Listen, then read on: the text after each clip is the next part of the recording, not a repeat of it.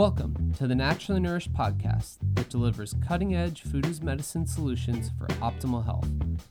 Ali Miller is a nutrition expert sought out by the media and America's top medical institutes for her revolutionary functional medicine interventions. From disease treatment to prevention, every episode will empower you with ways to put yourself back in control of your health. Please note, topics discussed are for educational purposes only. Now, welcome integrative dietitians Ali Miller and her co host Becky Yu. Welcome to episode 137 of the Naturally Nourished podcast. Today, we are talking all about the gut and really delving into leaky gut. Maybe this is like a leaky gut part two. it's a topic request that I get all the time. And in some ways, I feel like I talk about the gut all the time as well. so I guess I might make some assumptions on the foundational understanding of leaky gut. And I know I toss this term out a lot, and I'm always talking about interventions to address gut lining health. So today I'll really be digging into what leaky gut is, why your intestinal lining and your gut integrity matters, and how you can prevent and address it if you are already at risk. Yes, I think this is a great time for us to go back and do a little 101 on all things leaky gut. But yeah, I feel like we talk about it in some way, shape, or form in pretty much every single episode. Um, if wanting to go back to recent episodes in 131, we talked about SIBO and Candida. And then in 87, we talked about the brain gut axis and how stress and anxiety can drive leaky gut. That's one of my favorite episodes. So definitely if you guys have missed that, that was recorded while I was working on I believe the repair chapter for the anti-anxiety diet and talking about repairing your gut lining and making that connection of how stress and anxiety can actually wear away at your gut integrity. So, a really good, I know there's a lot of aha moments for a lot of listeners in episode 87 brain gut axis. And then we talk about gut, of course, with one of another listener favorite episode, Constipation and Perfecting Your Poop, episode 105. Yes. And then In Defense of Vegetables was another definite listener favorite. We're getting a lot of shares on that still. Um, that was 127. We talk about um, gut lining integrity as it relates to how well you can tolerate certain vegetables and certain foods um, and the anti nutrients in those vegetables and, and plant based foods. And then, way, way, way back, I think it, you said it was 34 24 is that correct was the 24 24 episode okay. 24 i'll make sure I, I, link the real og podcast um, in the show notes but um, was the original like first episode on leaky gut specifically. So yeah definitely time for a refresher for right. sure. I think that was three and a half years ago. And you know what? I, I think when I did put together today's show notes, we're covering all of those bases. So you could re listen to that, or today will be the refresh 101, and, and we'll layer on, of course, always some fun new stuff. So I did get this request. Like I said, I often get it uh, as like a DM on Instagram, and I'll I'll link some of these as we just discussed top episodes. But uh, Kim Westwood specifically, see if you ask enough, you might get a shout out on a future episode. Hey, Kim. Kim asked, yeah, hey, Kim, this is all for you, lady. Uh, she said, Would it be possible to have one episode all about gut health? I hear it through all the others, but I would like to reinforce just one with everything if possible. Love your work so, so, so much. Thank you. It has really changed the way I approach not only my life and health, but my business. So, obviously, with that kind compliment. I was open and receptive. So we kind of corresponded back and forth. And this was her request and what we'll be really, I think, digging into in today's episode. So she said, So I've listened to almost all the episodes of the Naturally Nourished podcast, in parentheses, some an embarrassing number of times, but I still don't really understand where to start with the gut. I have now realized the importance of it, but I guess it's just the simple things like what is leaky gut? How do you know if you have it? What are symptoms of it? Does it come and go? What happens to the blood and the nutrients when you have it? How do you fix it? When you fix it, have you fixed it for a long time or will one slip up damage it again? And then she goes on to say, sorry, so many questions, yada, yada, and looking for a resource because we are her go to source. So I think we can do diligence and answer all of those questions in today's episode. Oh, definitely. Kim, you could totally um, co host this podcast for me. so yeah, we'll, you can just we'll ask kinda, the questions. Yeah, we'll dig into those. yeah, you wrote uh, Becky's script. yeah, exactly. Thanks, Kim. Copy um, paste. so we'll dig into that one at a time and hopefully address everything that Kim is looking for and more for all of our listeners um, and make this a really good, comprehensive resource for all things about the gut. So let's start off, Ali, with a little bit around why the gut matters in the first place. Sure. So I think connecting the dots of the emphasis of gut goes back thousands of years. And we could think back in Hippocrates. So, Hippocrates was famous for the statement, let food be thy medicine. But also, another statement Hippocrates said was, all disease begins in the gut. And as a functional medicine practitioner, when we're looking for the root causes of chronic conditions, often the gut is an anchor for a downstream effect throughout the body. We look at the gut as a driving, influencing factor for autoimmune disease. We look at the gut, of course, as the first go to in all medical approach, I'd say, when we're dealing with digestive distress, right? So, whether we're talking about IBS or inflammatory bowel conditions, of course, the gut is going to be the, the root or the access point that we're going to be addressing. But as I started to mention with autoimmune disease, it can be so much more. We know that there is a tissue within the gut called the GALT, the gut associated lymphatic tissue. And this has a huge influencing role with our immune processes in our body. We also know that the gut is the space where we absorb nutrients from our diet. So, based on the gut integrity and the playing field, if you will, the space and the ability for the gut lining to absorb nutrients into that gut blood barrier is going to play a big role with micronutrient deficiency trends, right? So that's super important because we know micronutrients play a role with every function of the human body. So that's pretty important. And then we also know that the gut can be playing a role in detoxification that is quite significant. And when we think of like dermatological concerns, we tend to think about how is the gut regulating bacteria? Is there yeast overgrowth? Is there dysbiosis, uh, which would be an imbalance in gut bacteria? Is there a pathogen? And that's creating the stagnation, which is not allowing that detoxification in the colon. And that's creating the buildup we're seeing through acne, like cystic acne or other dermatological concerns. And furthermore, we think of the gut connecting now as well in mental health. So there can be, and, and that really ties into, as far as mental health, the enteric nervous system. So we call the gut the second brain of the body. And there's actually more neurons in our gut than there are in our central nervous system. Our brain and our spine combined have less neurons than there are active in our enteric nervous system or our GI tract. And we know that that GI tract is also where we manufacture a lot of our feel good neurotransmitters, like over 90% of our serotonin. A majority of the GABA is all produced in that gut area. So, the gut plays a foundational space to regulate our digestion, to play a role in micronutrient deficiency or optimal micronutrient status the gut also plays a role in immune and autoimmune pathology and then favorable immune function that can also extend to things like cancer, right? How the immune system detects invaders. And then the gut plays that big role in that neurological and mood stability and cognitive function connecting that enteric nervous system. Okay, awesome. So the gut does a lot of things. And like you said, this is really foundational that we address gut integrity so that we can see all of those awesome downstream effects, right? Um, so let's talk about what leaky gut is. Um, I know this is something we throw around a lot in functional medicine, and, and we're probably hearing on lots of podcasts in a very buzzworthy term. Um, but what exactly is leaky gut and how does it happen? So, leaky gut, the medical term is intestinal permeability.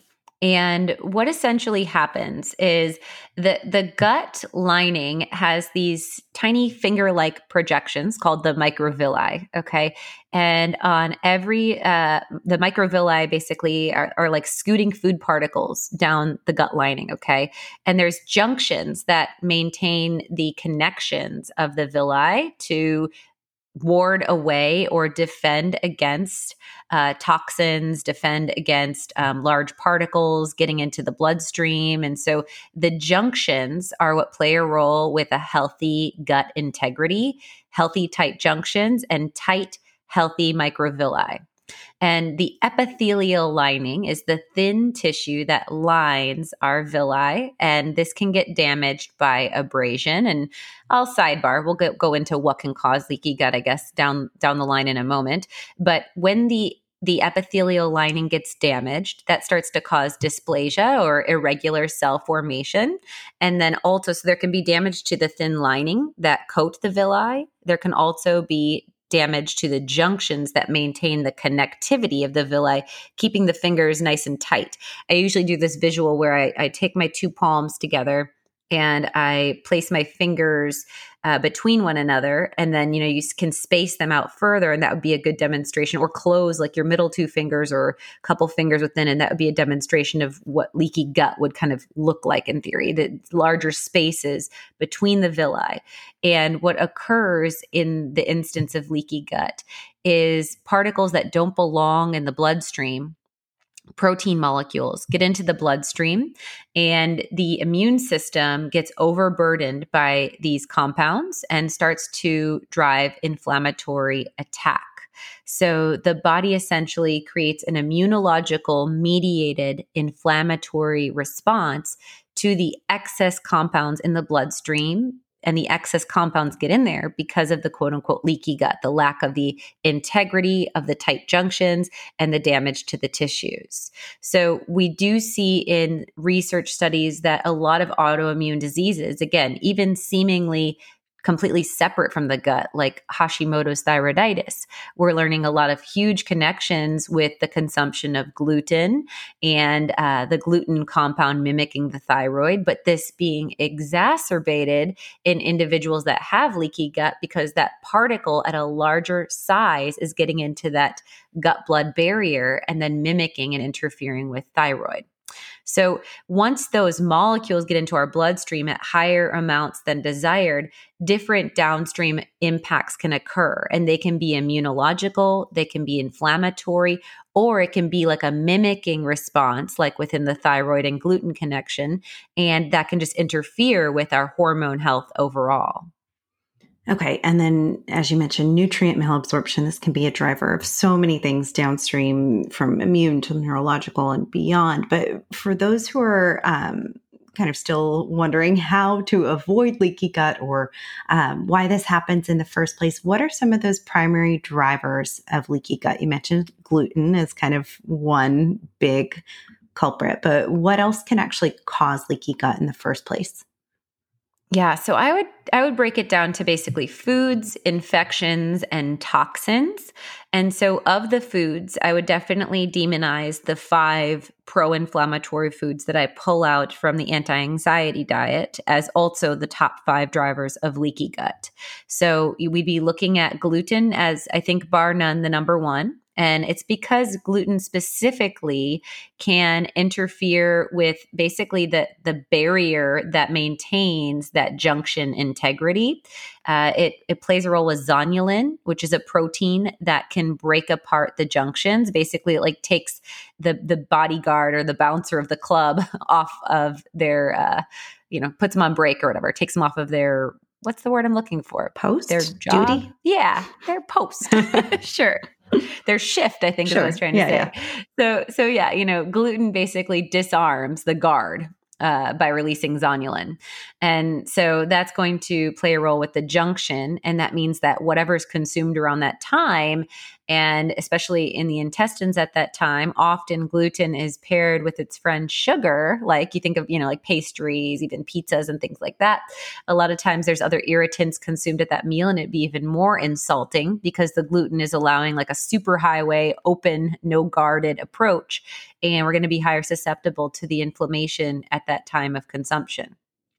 There's other pro inflammatory foods based on, of course, their structure of fatty acids. Like we, we bring corn and soy as irritants, of course, in the anti anxiety diet because of the omega 6 and also because of the glyphosate.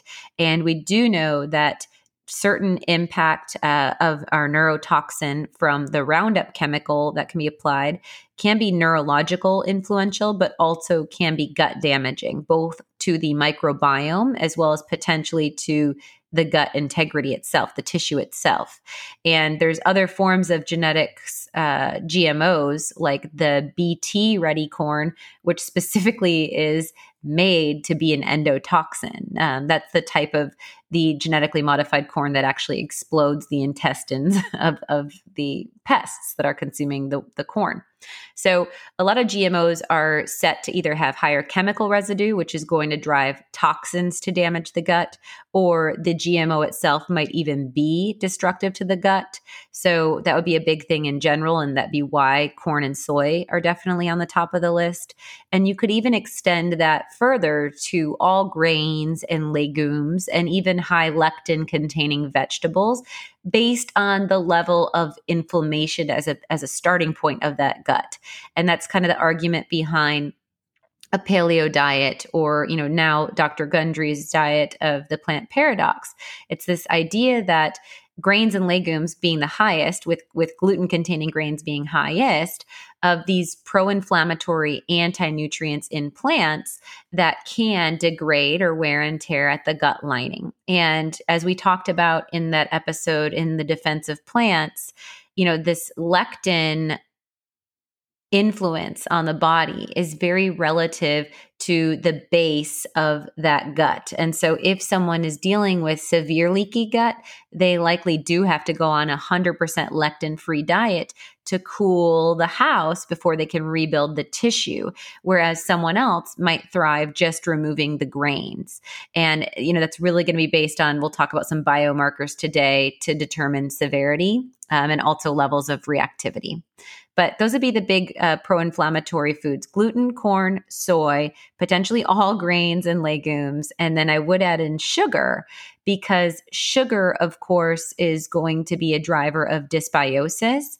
And when we have imbalanced gut bacteria, including candida, uh, this can then set up camp along the junctions of the gut and interfere with the, the tight lining. And so that can create distress in the uh, gut based on the microbiome or the bacteria imbalance driving leaky gut.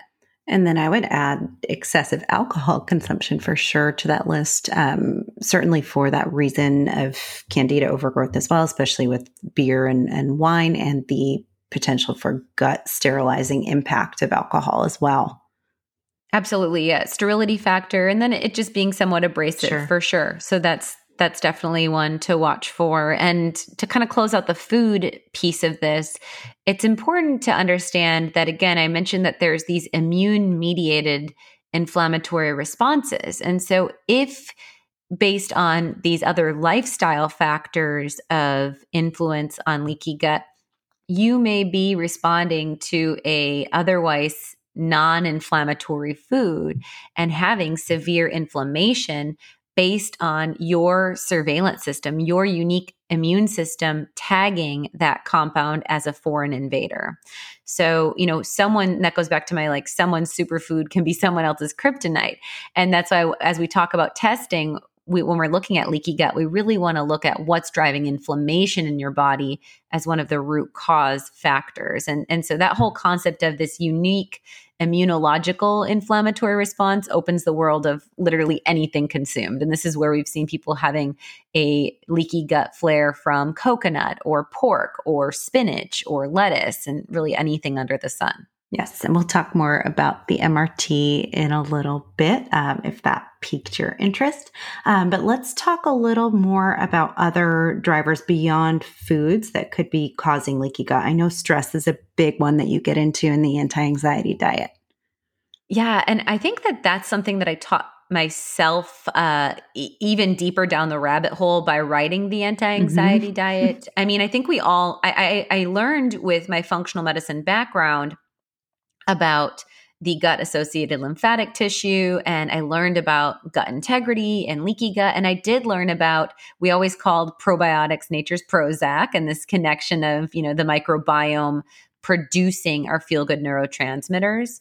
But, and, and then I always knew that there is a neurological response. Like, right, we always say, like, I have butterflies in my stomach when I'm stressed, or some people get high peristalsis, like really uh, significant fast involuntary pumping, where they might have like diarrhea or loose stool before public speaking or a job interview or a first date.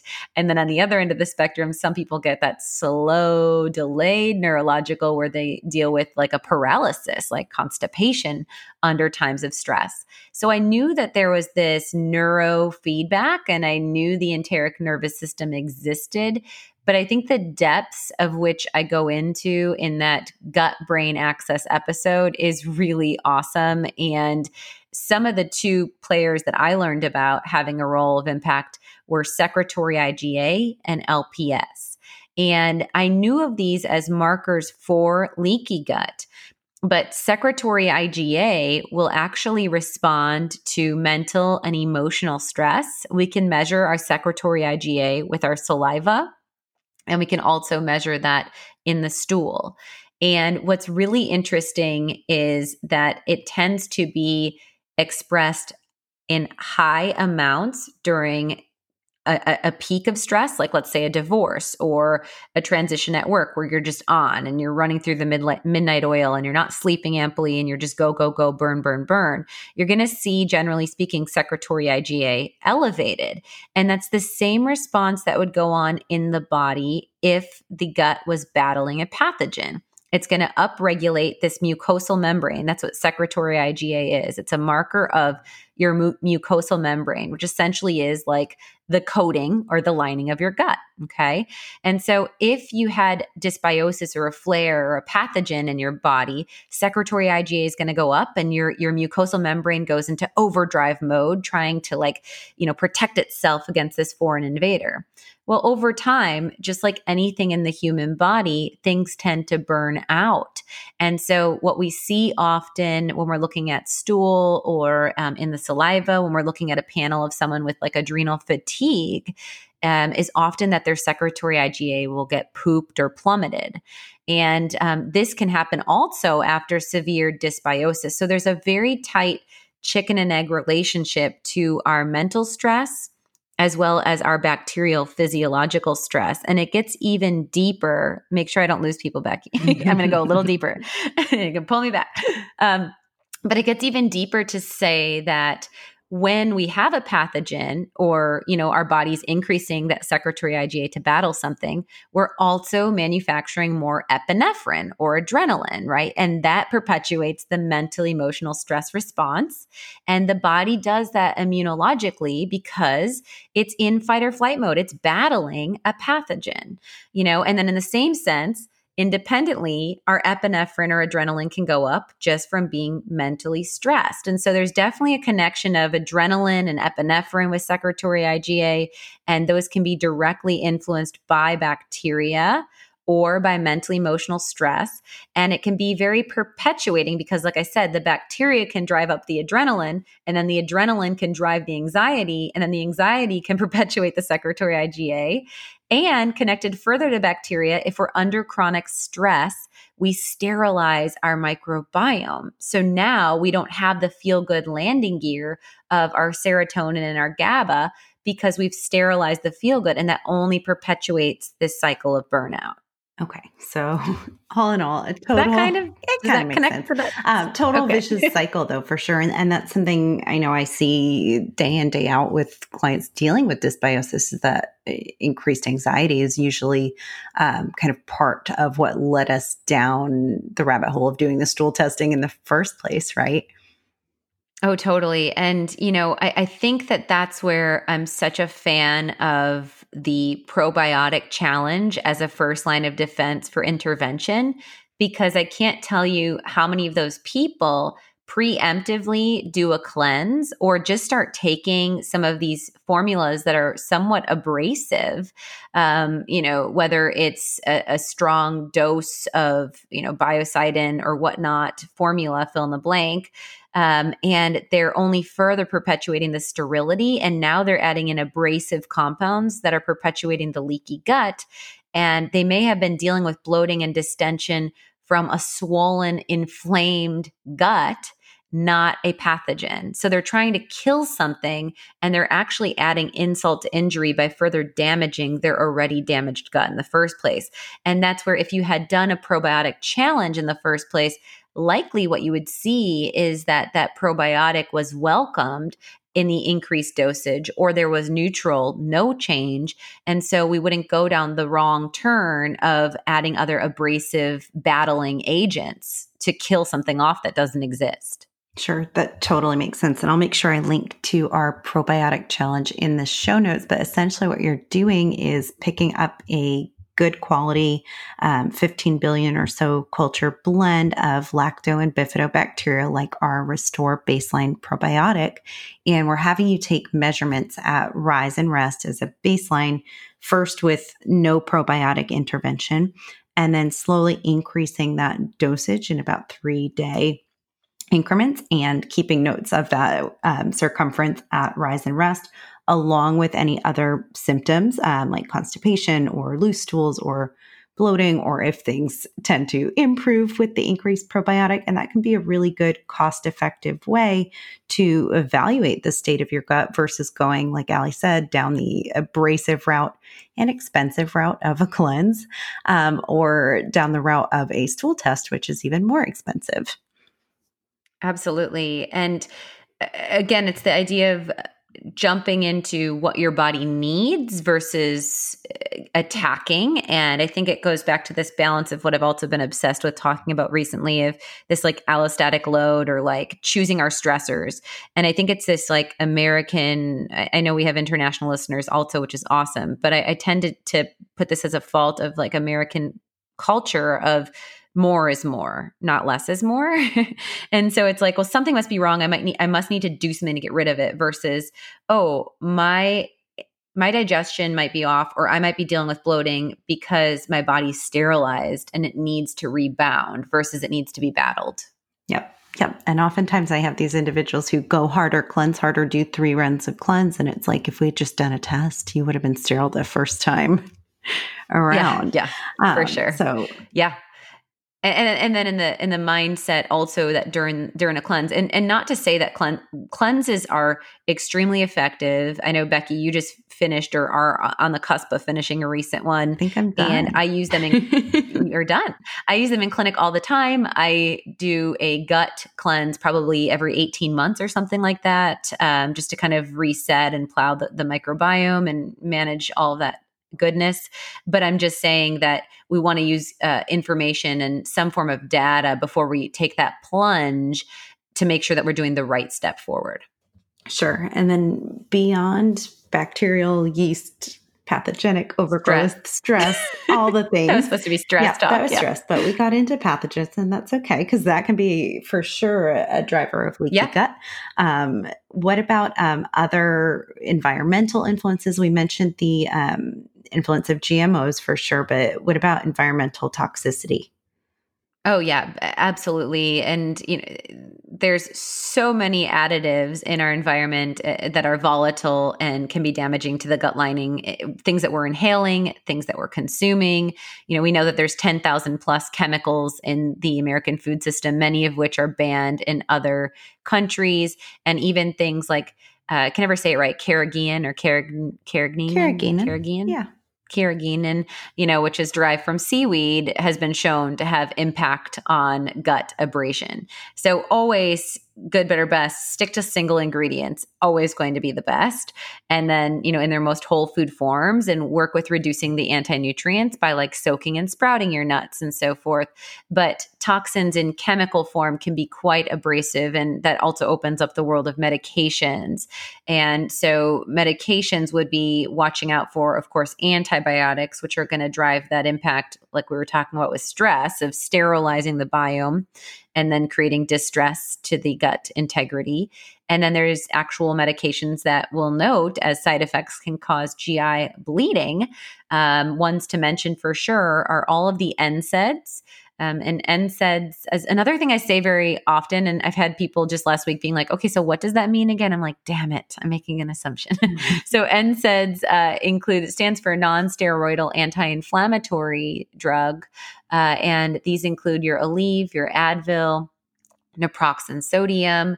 So there's, you know, generic and name brand forms of these non uh, steroidal anti inflammatories that a lot of people take like candy, you know, for something from a headache to joint pain to just uh, avoiding a hangover. I don't know, you know, but but we take these very regularly, and they definitely hit the gut integrity. And so for individuals that have known gastric disorders, their gastroenterologist doesn't allow them to take these drugs. For, they have to find other mechanisms of pain medications. So definitely avoid Advil, Aleve, naproxen, all of those drugs and so much better to work with an anti-inflammatory that supports your body like super turmeric of course.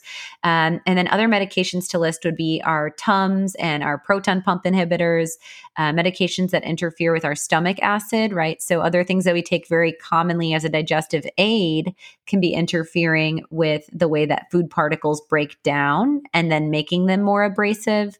And then even birth control can play a significant role with gut integrity as well as the microbiome. Yes. And we have a great episode that just came out. It was 135. 135 136 um, 135 that just came out on um, the downstream impact of pharmaceutical 136. drugs 136 thank you because today's 137 um, on downstream impact of pharmaceutical drugs and just getting into the tip of the iceberg of some of the nutrients they can deplete. Um, and we talked also about birth control back in episode 106 and 107, but that's definitely one that um, is coming to light with more and more cases of actual studies of, you know, increasing uh, birth control use, increasing incidence of ulcerative colitis, for example. Oh yeah, ab- absolutely. Okay, so a lot of different risk factors, and now that we've scared people, right? Um, many of us may be impacted by you know two or three of these at once, whether it's an inflammatory food influence or stress, or maybe a medication that we've been taking for a while. Um, but if we're concerned that this may be us, what would you say are the primary assessment markers? Like, can I go and get a test to see if I have leaky gut? So, yes, you can. Uh, like I mentioned, you can track secretory IgA as a salivary assessment or a stool. You can also do, I think, the most popular quote unquote leaky gut panel on the market right now is the Cyrex Array the Cyrex Array 2 panel. And uh, that's going to look at uh, different markers like zonulin, actomyosin, uh, and lipopolysaccharide. Um, and so it's going to look at the different immune taggings of these compounds. And LPS or lipopolysaccharides also tend to respond comparable to secretory IgA, where they increase with stress and anxiety, they increase with presence of pathogen, and then they reduce when the gut is dealing with the impact of leaky gut or damaged gut lining. And there's been some really interesting studies on LPS specifically, even tying to like social anxiety, seeing that LPS goes up when you're in a room of new people. Uh, and LPS literally drills little tiny micro holes in your gut lining. Um, so, pretty interesting connection back there. But yes, the Cyrex Array 2, you can look at actomyosin, zonulin, and LPS, and then the different immunological tagging within zonulin and LPS. Okay. And then the MRT test would be another place to consider going if we are dealing with significant leaky gut.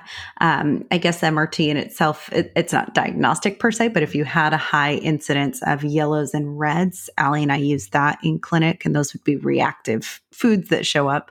Um, we use that in clinic to be pretty pretty well diagnostic like there's something going on if we're if we're getting you know three plus reds etc on that mrt oh yeah.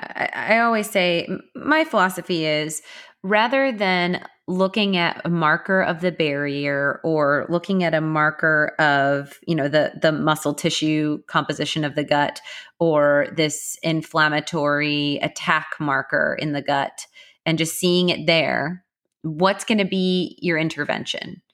You know generally speaking if i saw someone come to me with the cyrex panel i'm going to recommend they run the the mrt test excuse me. I'm going to recommend they run the MRT test so we can strategically remove the foods that are causing the most inflammatory damage so we can put out the fire in the body as rapidly as possible. So, if you're a data nerd and cost isn't an issue, you might want to run these panels to get a base read and see how things change. Like I I actually like to monitor secretory IgA. I find that to be the one that is uh, longest standing in the medical literature and uh, most influential when we're looking at gut integrity and and um, enteropathy or damage to the gut lining. So, uh, you know, you can get a base. Like I'll, I'll, I love to see, for instance, secretory IgA goes from a, a range of, I believe, 50 to 200, right? So I, I, like to see someone enter in where maybe their secretory IgA was 12 and then following their six month MRT protocol and use of different supplement support to repair the gut lining, getting their value up into 70s and then, you know, doing the, the whole protocol again and getting up into the 120s and watching and maintaining that. So it can be helpful to, yes, use these markers to diagnose or to track progress.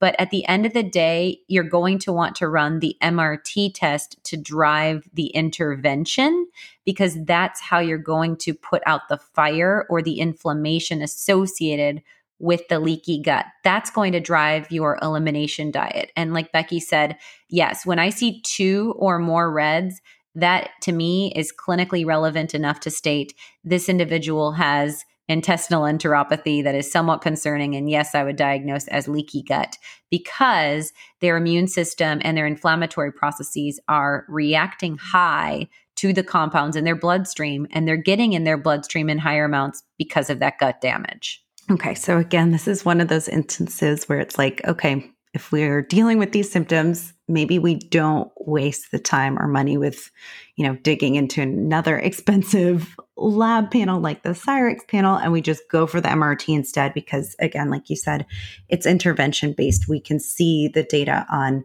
what foods are driving an inflammatory response in an individual's body, and by pulling those out, we start to be able to actually chip away at um, the damage done and, and start to repair the gut. Absolutely. And, you know, with any of the gut uh, lining markers, we're going to talk in a moment about, you know, things that you can add to like right coat and protect and aid with tissue repair right? So you could again also preemptively do that without those base markers if that was a priority to see if that's enough to get you back on track. So whenever i'm collecting data whether it's for myself or for a patient and kind of my clinician decisions on what panels i order for patients are always is the information when i receive the information from this patient going to change this story? Is it going to change how we address things? And is it going to change the clinical outcomes and clinical interventions to get those outcomes? If it isn't, then it's just information.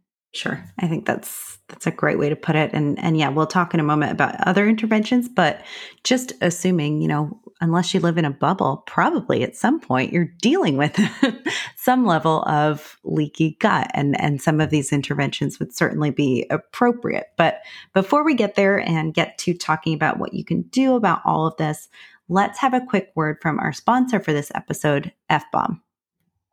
Yes. So we are super excited to have F Bomb on as the sponsor of episode 137. And F Bomb came to my attention about three years ago in the keto space as these delightful, clean nut butter packs. Um, and that's how they started their line with F Bomb nut butters. And now they've expanded to Keto Crunch and there are F Bomb direct fat oils. They have an awesome MCT oil and an olive oil. And those are things that I carry in my pocket or purse or backpack to ensure that I can have healthy, satiating dining options on the go and not deal with crap industrialized oils. And I love the F Bomb nut butter packs because I can use that almost even in a pure fat fast. Each pack has 20 grams of fat um, and ranges from two to four grams of of carbohydrate and all only coming from the whole foods that are offered within them. For instance, three simple ingredients like raw pecans, roasted macadamia, and salt. Yes, and we love that F Bomb doesn't delve into at all. In fact, Ross is very adamantly against all of the non caloric sweeteners, including stevia. So they do, in a few of their products, use a teeny bit of natural cane sugar, and we respect the heck out of them because of that. Yeah, absolutely. So there is a chocolate flavor, which uses a dark chocolate bar, and that's a, natural, of course, well, an occurring ingredient in chocolate, of course. Uh, and yes, what's interesting is, you know, for people that see that word, ah, sugar, and they throw away or don't don't look back. When you compare that to a lot of the products out there that have the word keto stamped on it, a lot of times you're looking at a higher amount of total carbohydrates, and you're looking at a chemical shitstorm and other potential endocrine disrupting compounds or microbiome disrupting compounds. And I'm a huge proponent of using whole food single ingredient ingredients to provide nourishment for our brains, our hormones, reducing inflammation. So the sourcing and the simplicity in that delivery is extremely important. And that's why I love F Bomb. Yes. So you can head on over to dropinfbomb.com backslash Ali Miller RD to see Ali's page on the F bomb site and read more about why she loves F bombs. Um, but definitely pick some of these up and you use the code Ali Miller RD as well, correct? For 20% off. Yeah, Ali Miller RD is 20% off. And then when you go to that dropinfbomb.com backslash Ali Miller RD, you can do all your recurring orders and you get um, 10% off, I think, any future order after that first 20% off. So, and if you guys follow me on Instagram, which I'm sure you do, you always see me going to these for Stella. I really feel that F bombs are a fantastic tool to help to prevent toddler meltdown. And really, for any child, a great way to stabilize blood sugar levels and give that brain boost with a grounding energy without the spikes and valleys of blood sugar irregulation. So check it out dropinfbomb.com backslash Ali Miller RD. Good way to prevent anyone's meltdown. Honestly, I use them for travel all the time. and Byron yeah. he doesn't meltdown, but I might. yeah, this is true. This all right. Um, so let's get back into it. Let's talk about the main signs and symptoms of leaky gut. So, what are we looking at um, that an individual might be experiencing if they are dealing with leaky gut? Yeah, because we said it could be so much beyond digestion, right? So the the main digestive things that you might see first off, I suppose, would be like gas, bloating, loose stool, just irregular bowels or irritable bowel syndrome. Uh, seasonal allergies or asthma can actually be associative um, because there's more circulating histamine response in the body. Uh, we can see hormonal imbalances actually as a symptom of leaky gut because the body isn't able to regulate hormone. The, the colon is the uh, final kind of exit, if you will. And that's where we actually metabolize a lot of our estrogen in the body. So we can see hormone imbalance.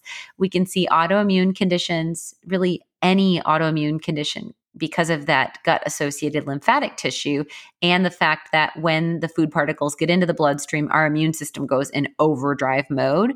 So it's going to attack whatever targeted tissue of that autoimmune pathology. So whether we're talking about psoriasis and having a skin flare, or lupus and having a systemic chronic fatigue flare, or rheumatoid arthritis and having joint flare, or Hashimoto's thyroiditis and having imbalance with the thyroid hormone, and so much more. We can see diagnosis of overall like chronic fatigue and fibromyalgia. So it can be a combination of both like toxicity in the body, just a generalized yuck. Uh, we can see mood imbalances, depression, anxiety, ADD, ADHD.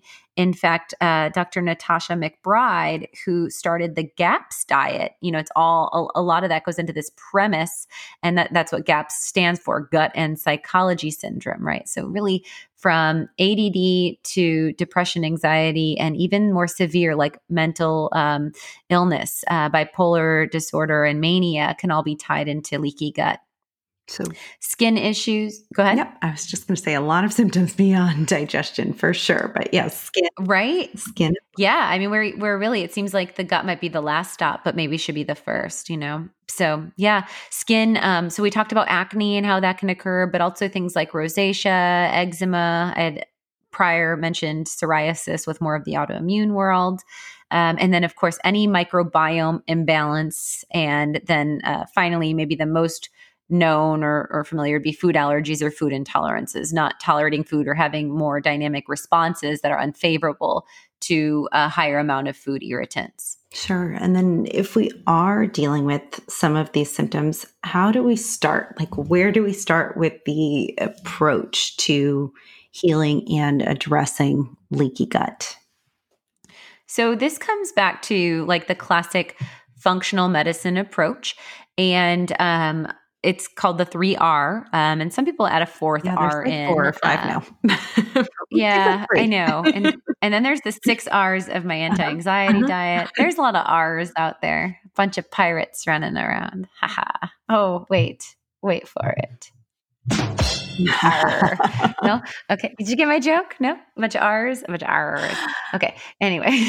no. Oh, I was like, do it. Okay. I'll do it again. The, I get it. A bunch of pirates running around. okay. anyway. One day we'll get you controls on these, and then the podcast. Yeah, I don't have really any go any sound effects. Um, next level, next level. Or it'll, um, so, so it stands for remove, restore, repair. That's the most classic 3R approach.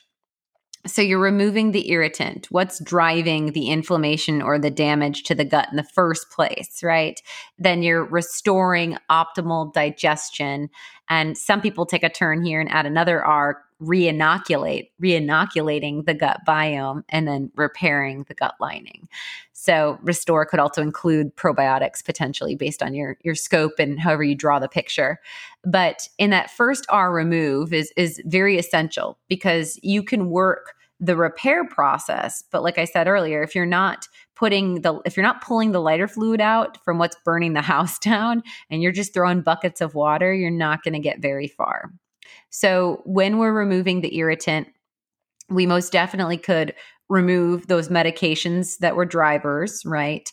We could remove toxins through our 10 day real food detox, which is something we recommend quarterly anyway to really just work the system and reduce any buildup from living in an industrialized society.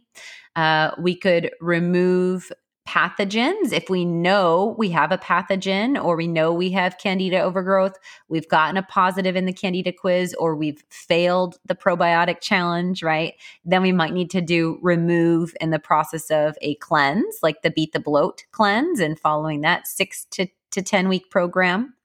And then, of course, the other R would be diet mediated removal, which would be generally recommended to be driven with the MRT test. So we're looking at reducing inflammation with a tailored elimination diet. And, you know, this is where we're looking at 170 foods and chemicals. And it is in response to your blood. What they do is they draw the blood they induce the 170 foods and chemicals to each specimen, 170 specimens, tiny specimens of your blood.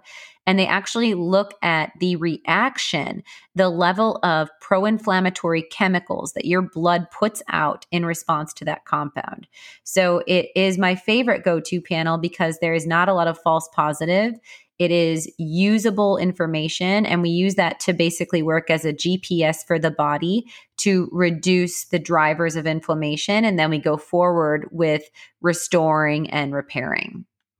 Okay. And that's just the first that's the first star. yeah. And and I think that within the MRT test remove, it would be worth mentioning that that's also where you would consider at that juncture removal of plant-based compounds in general and that's where keto carnivore would fit right so if you know that your secretory iga is in the tank um, and you know that your mucosal membrane is just totally torn up then you may start with more of like a six week keto carnivore reset, which uses copious amounts of bone broth and organs and collagen gelatin um, support.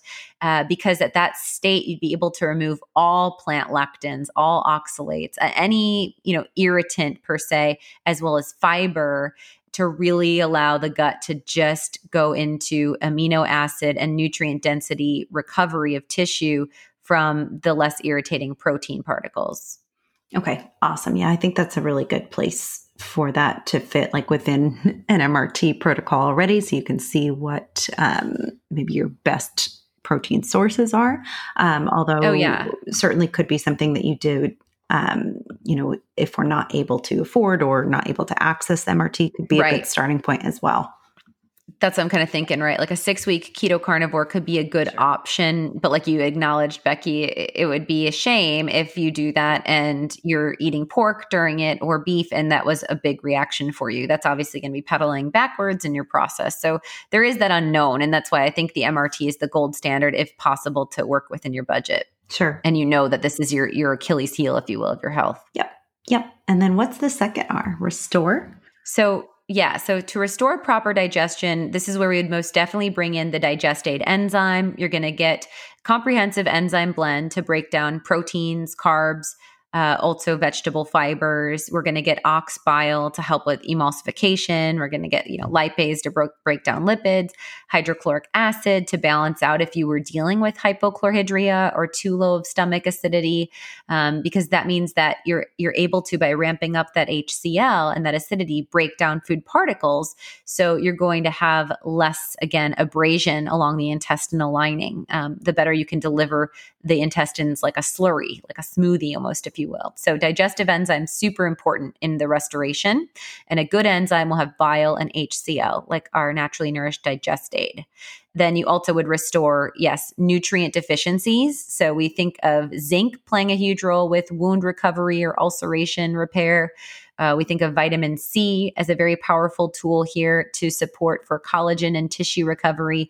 And then I think of beyond other, you know, micronutrients based on potential individual results, a good insurance policy of like the uh, multi avail is always a good thing as far as multi avail mama or the multi defense if you're just looking at a base two day and probiotics will be the, the other element in here restoring with probiotics. So if you're dealing with gut distress and you're still feeling a little gray and you haven't done the probiotic challenge hopefully today's episode has nailed that in that that's the first step. Because you want to know if you have to plow the fields or if you just need to regrow the flowers and mellow out and pollinate yeah i think that's a really good takeaway so if you haven't done it do it now just do it. And then the last R is the repair, right? So this is where we think of um, the food forms like bone broth, which is going to incorporate both collagen and gelatin. Uh, we also think of consuming those in powdered forms and their varied applications that we get we talk about all the time. I think Becky and I probably in the last two to three years, let's see, Stella's three, probably in the last four years of my life, I don't think I've gone more than a single day without either collagen, gelatin, or bone broth. How about you? probably not. I had collagen in my smoothie uh, just before we started recording. and bone broth yesterday. So, yeah, I, I think that would be pretty accurate unless I'm traveling and like forgot to bring my collagen sticks. But usually I remember them. Right. And I think that's a space bar for at the end of how you constantly defend against yep. leaky gut yep. because we both just do that all the time. Like I literally was slurping bone broth as Becky and I were going through to get ready to record today.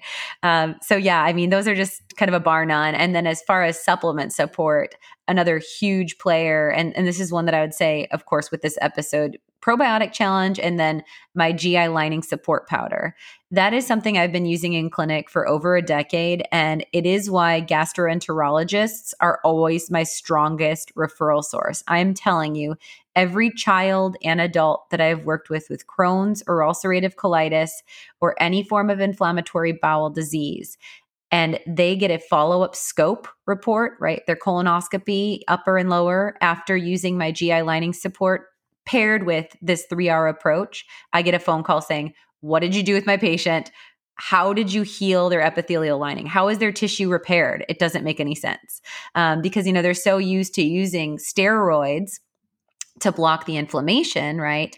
And things like Lialda or mesalamine, right? Different forms of anti inflammatories, but very rarely do they actually see tissue regrowth and repair.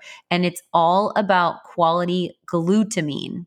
Glutamine, L-glutamine, actually is a fuel source and a building block for your enterocytes. Enterocyte is the fancy word for gut cells. So L-glutamine is absolutely essential to repair leaky gut. We recommend somewhere between 3.5 to, to 10 grams a day. So each scoop of my GI lining support is 3.5 grams of L-glutamine. And then that's paired with mucilaginous compounds. Ooh, I love today's episode just because I get to say mucilaginous. um, and mucilaginous is a oopy goopy delivery that both diglycerized licorice root, DGL, and aloe vera provide. And in that process, they slow down the delivery of the glutamine so it really coats and protects. And both DGL and aloe have been shown independently to support reduction of inflammation on a tissue level. Think of enter sunburn, right? And aloe gel, how cooling that is directly on the tissue. And uh, DGL has been shown to uh, repair ulcerations um, or actual damage to the tissue level.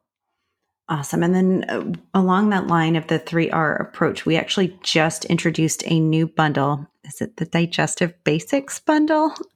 We named all of these, you guys, Maybe. and we can't even remember the names of all the new ones. I'll make sure that I link to it. I believe it's the Digestive Basic Digestive Basics bundle that includes the um, uh, includes the Restore Baseline Probiotic so that you can either just start on a probiotic or do the probiotic challenge.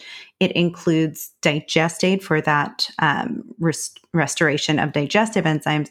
And then it includes the GI lining um, for all of the reasons that Ali just mentioned in terms of actually healing and kind of sealing the gut. So that bundle um, was just introduced to kind of pair along with our MRT protocol, but it's something that you could do yes. regardless of whether you're doing the MRT or not, and a really good starting point um, versus maybe the, the gut rehab bundle, which we have so many bundles, it's hard to keep track, but we're just trying to offer you guys savings. Um, the gut rehab bundle, which would be more appropriate for um, colitis or, or Crohn's or known inflammatory bowel disease. Right. So the gut rehab bundle has the targeted strength probiotic, which is going to be 60 billion of the colony forming units versus 15 billion in the restore baseline probiotic. They are the same formulation. It's just that targeted strength is four times the potency. So generally speaking like you said yes with inflammatory bowel disease we put you at the highest targeted strength right away versus that 15 billion which some of you with just some gi distress might do just fine with but you'll learn from the probiotic challenge maybe you need to refill with the targeted strength and then the gut rehab bundle includes super turmeric as more of a aggressive anti-inflammatory. We use the super turmeric in weaning protocol off of prednisone and, and different um, uh, steroids and anti-inflammatories. So super turmeric is that big, strong anti inflammatory. And then they have the overlap of the GI lining support powder.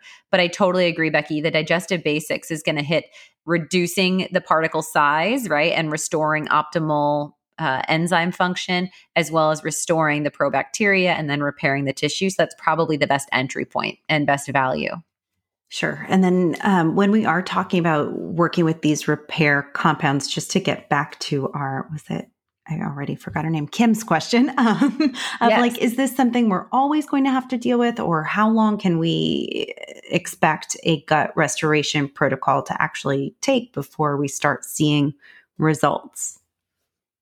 Yeah, so it does matter, Kim, based on the level of damage you're entering at, right? As well as, so if someone, for instance, if we're looking at like MRT results and someone has two to three reds, my goal is that at nine to 12 months, when I retest them, they should have zero reds and significantly less yellows. Reds are a severe reaction, yellows are moderate, right? If someone enters at 9 to 13 reds, my goal is that they slash that to a quarter of that amount, right? So they're going to have two to four reds in a year of retest. So, where's your entry point? How inflamed are you in the beginning? And generally speaking, I say a minimum time of about six months to a year to really get the gut back on track.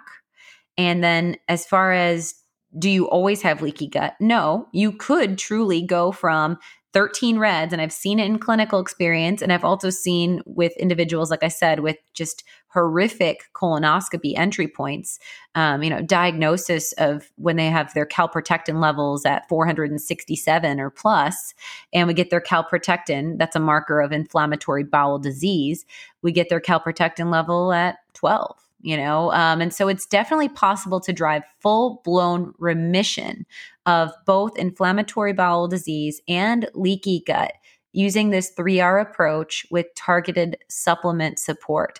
But I will say that the GI lining support is one of those kind of non negotiables that is integral to successful outcomes. And then the other factor is what does the diet look like?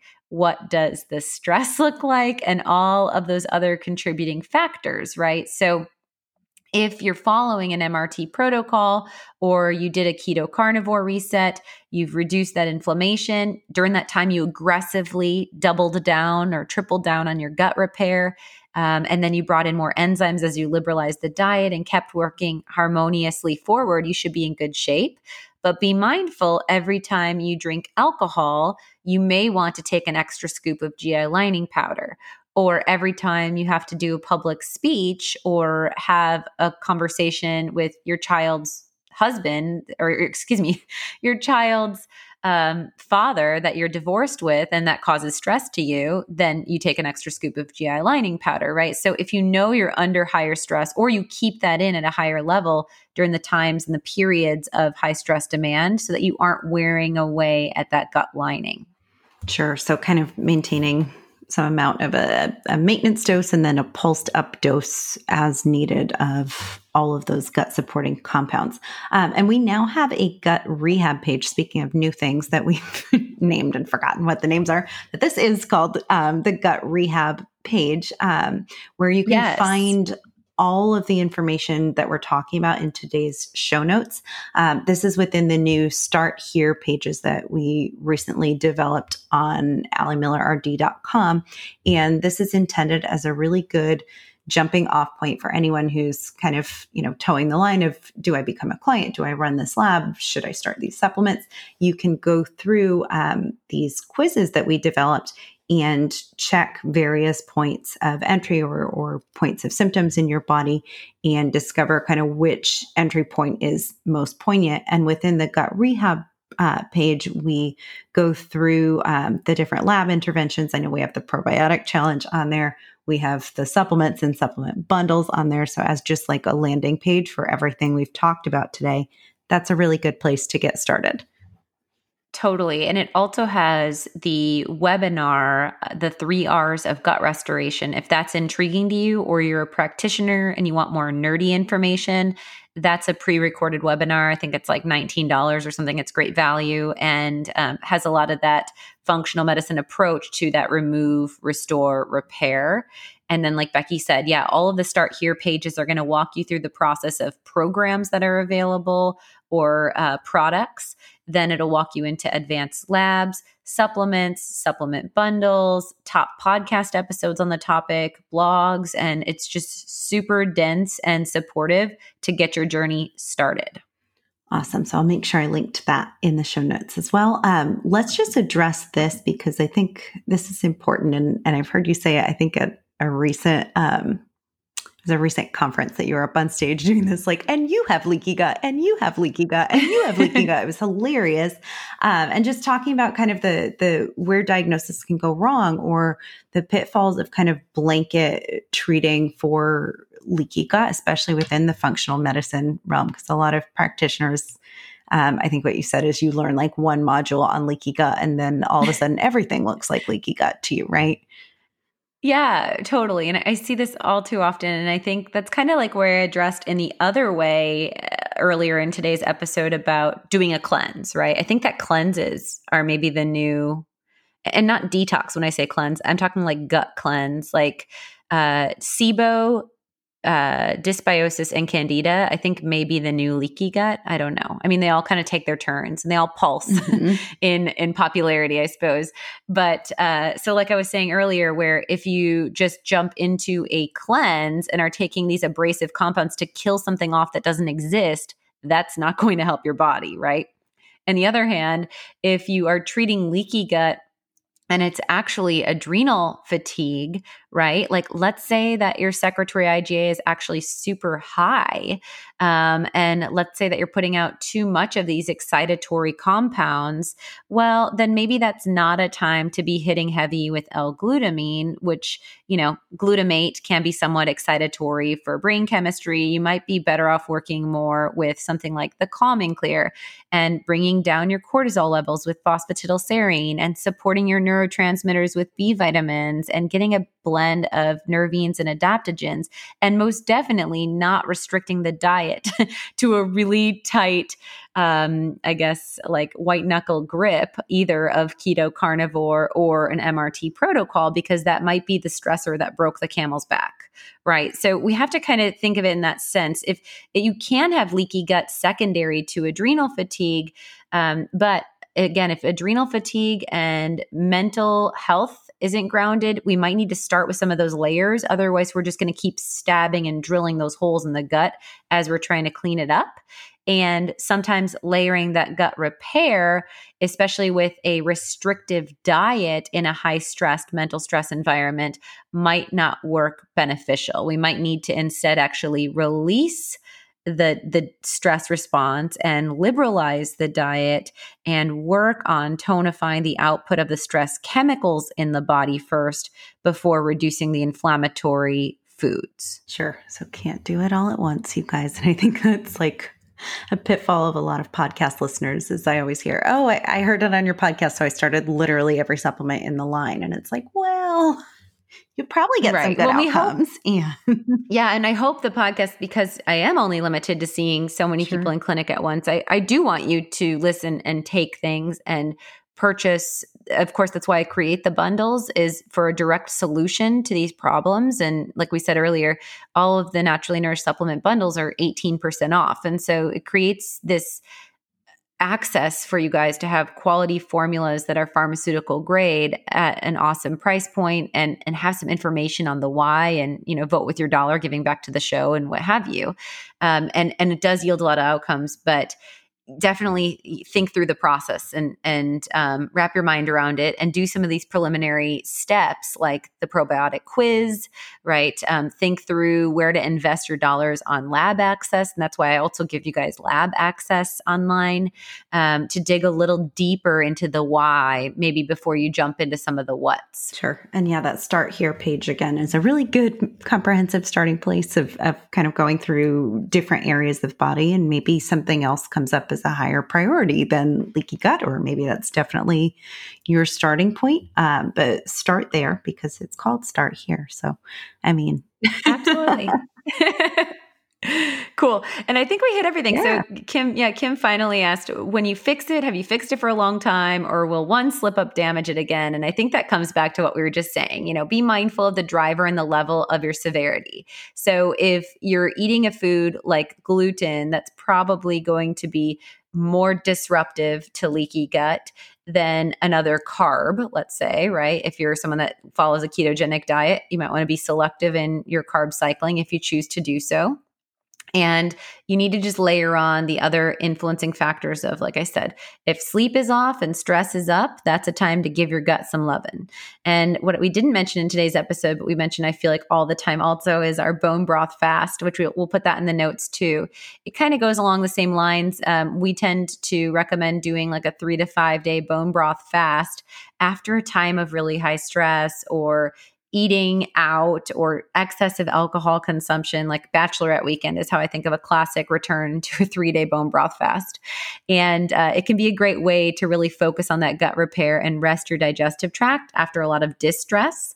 And that can work really beautifully as well. And then just pulsing up that GI lining support, maybe instead of your, your base now, since you've healed your gut, is about three times a week. Maybe on a severe day, you pulse it up to three times a day and just being proactive and being mindful of the drivers and trying to mitigate their their downstream effects is, is going to be the best way that you can maintain healthy gut integrity and maintain remission from any status of leaky gut from your past. Awesome. Well, I hope today's episode answered all your questions and more, Kim. And for all of those of you out there um, who had questions about leaky gut, hopefully we hit them all. Um, if you loved this episode, hop on over to iTunes and leave us a five star review, along with a couple of sentences of why you love the podcast. Thanks for listening. We'll see you next time. yeah. Be sure to keep sharing on Instagram because look, we listen to you. You could be a star in a future episode. Yeah. Thanks, guys. Thank you for listening to the Naturally Nourished podcast. Visit our blog at alimillerrd.com for recipes, wellness tips, and food as medicine meal plans. Connect with Ali and Becky at Ali Miller RD on Instagram, Twitter, and Facebook. Until next time, stay nourished and be well.